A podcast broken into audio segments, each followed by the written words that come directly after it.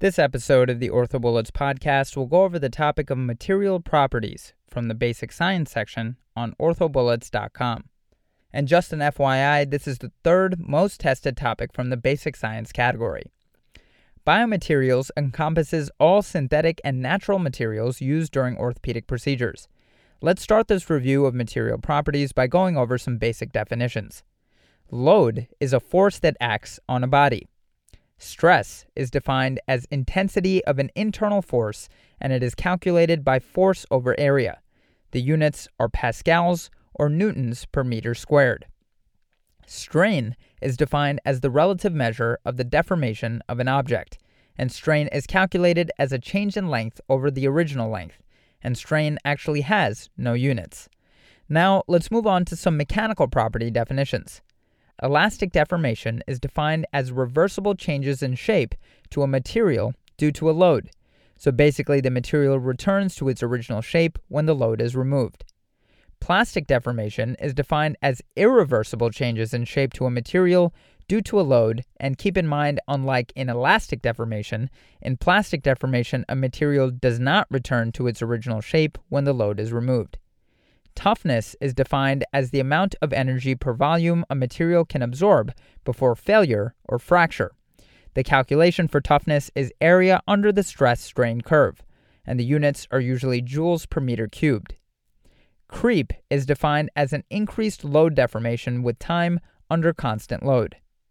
Load relaxation is defined as a decrease in applied stress under conditions of constant strain. Hysteresis, or energy dissipation, is characteristic of viscoelastic materials where the loading curve does not follow the unloading curve, and the difference between the two curves is the energy that is dissipated. Finite element analysis is breaking up a complex shape into triangular or quadrilateral forms and balancing the forces and moments of each form to match it with its neighbor. Now, let's talk material strength, specifically the stress versus strain curve. This curve is derived from axially loading an object and plotting the stress versus the strain on the curve. So, this curve has a bunch of different zones and characteristics that we'll go over now. We'll start with the elastic zone, which is the zone where a material will return to its original shape for a given amount of stress. And within the elastic zone, there is a region known as the toe region, which applies to a ligament's stress strain curve, and this represents the straightening of the crimped ligament fibrils.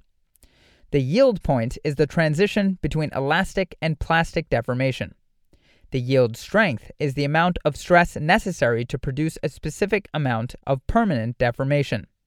The plastic zone is the zone where a material will not return to its original shape for a given amount of stress. The breaking point is the area where an object fails and breaks. The ultimate tensile strength is defined as the load to failure. Hooke's law is when a material is loaded in the elastic zone and the stress is proportional to the strain. Young's modulus of elasticity is the measure of the stiffness or the ability to resist deformation of a material in the elastic zone. This is calculated by measuring the slope of the stress strain curve in the elastic zone. Remember that a higher modulus of elasticity indicates a stiffer material. So, speaking of a Young's modulus of elasticity, let's go over Young's modulus of metals and biologics. So, in order of most stiff to least stiff, the relative values of Young's modulus of elasticity include number one, ceramic, two, alloy, 3. Stainless steel, 4. Titanium, 5. Cortical bone, 6. Matrix polymers, 7. PMMA, 8. Polyethylene, 9. Cancellous bone, 10. Tendon slash ligament, and 11. Cartilage. So again, Young's modulus of elasticity is the ratio of stress to strain and represents the stiffness of a material and its ability to resist deformation when placed under tension. The important things to remember from this list that we just mentioned is that titanium has the stiffness closest to cortical bone, ceramic has the highest modulus of elasticity, making it the most stiff of the materials listed, and cartilage has the lowest modulus of elasticity, making it the least stiff of the materials listed. Now, let's move on to some material descriptions. A brittle material is a material that exhibits a linear stress strain relationship up until the point of failure. Brittle materials undergo elastic deformation only and little to no plastic deformation. Examples include PMMA and ceramics. Ductile materials undergo large amounts of plastic deformation before failure. Examples include metal. Viscoelastic materials are materials that exhibit a stress strain relationship that is dependent on the duration of applied load and the rate by which the load is applied, otherwise known as a strain rate, which is a function of the internal friction of a material. Examples include ligaments and bone. Isotropic materials possess the same mechanical properties in all directions. An example is a golf ball. Anisotropic materials possess different mechanical properties depending on the direction of the applied load. Examples include ligaments and bone. Now let's move on to some metal characteristics. Fatigue failure is failure at a point below the ultimate tensile strength secondary to repetitive loading. This depends on the magnitude of stress and the number of cycles. Endurance limit is defined as the maximal stress under which an object is immune to fatigue failure regardless of the number of cycles. Creep, as we previously mentioned, is a phenomenon of progressive deformation of metal in response to a constant force over an extended period of time. Corrosion refers to the chemical dissolving of metal. Types include galvanic corrosion, in which contact of dissimilar metals leads to electrochemical destruction. Mixing metals like 316L stainless steel and cobalt chromium has the highest risk of galvanic corrosion. And keep in mind that the risk of galvanic corrosion can be reduced by using similar metals. Crevice corrosion occurs in fatigue cracks due to differences in oxygen tension. 316L stainless steel is the most prone to crevice corrosion. Fretting corrosion is described as a mode of destruction at the contact site from the relative micromotion of two materials or two components.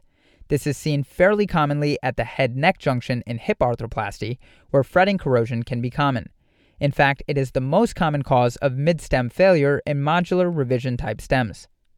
Arthroplasty involving modular implants are at risk for fretting corrosion and failure between the components of the final implant. There is also increased risk with the increased number of interfaces between the various components. Now let's go over some specific metals. Titanium is used in fracture plates, screws, intramedullary nails, and some femoral stems. The advantages of titanium is that it's very biocompatible, it's corrosion resistant, and forms an adherent oxide coating through self passivation. It also has a low modulus of elasticity, making it more similar to biologic materials such as cortical bone. Disadvantages of titanium include its poor resistance to wear, and so make sure you do not use titanium as a femoral head prosthesis. Another disadvantage of titanium is that it generates more metal debris than cobalt chrome. Moving on to stainless steel, the components of stainless steel is primarily an iron carbon alloy with lesser elements of chromium, molybdenum, manganese, and nickel. Advantages of stainless steel is that it's very stiff and fracture resistant. Disadvantages include that it is susceptible to corrosion and also stress shielding of the bone due to superior stiffness. Cobalt alloy is composed of cobalt, chromium, and molybdenum. Advantages include that it is very strong and that it has better resistance to corrosion than stainless steel.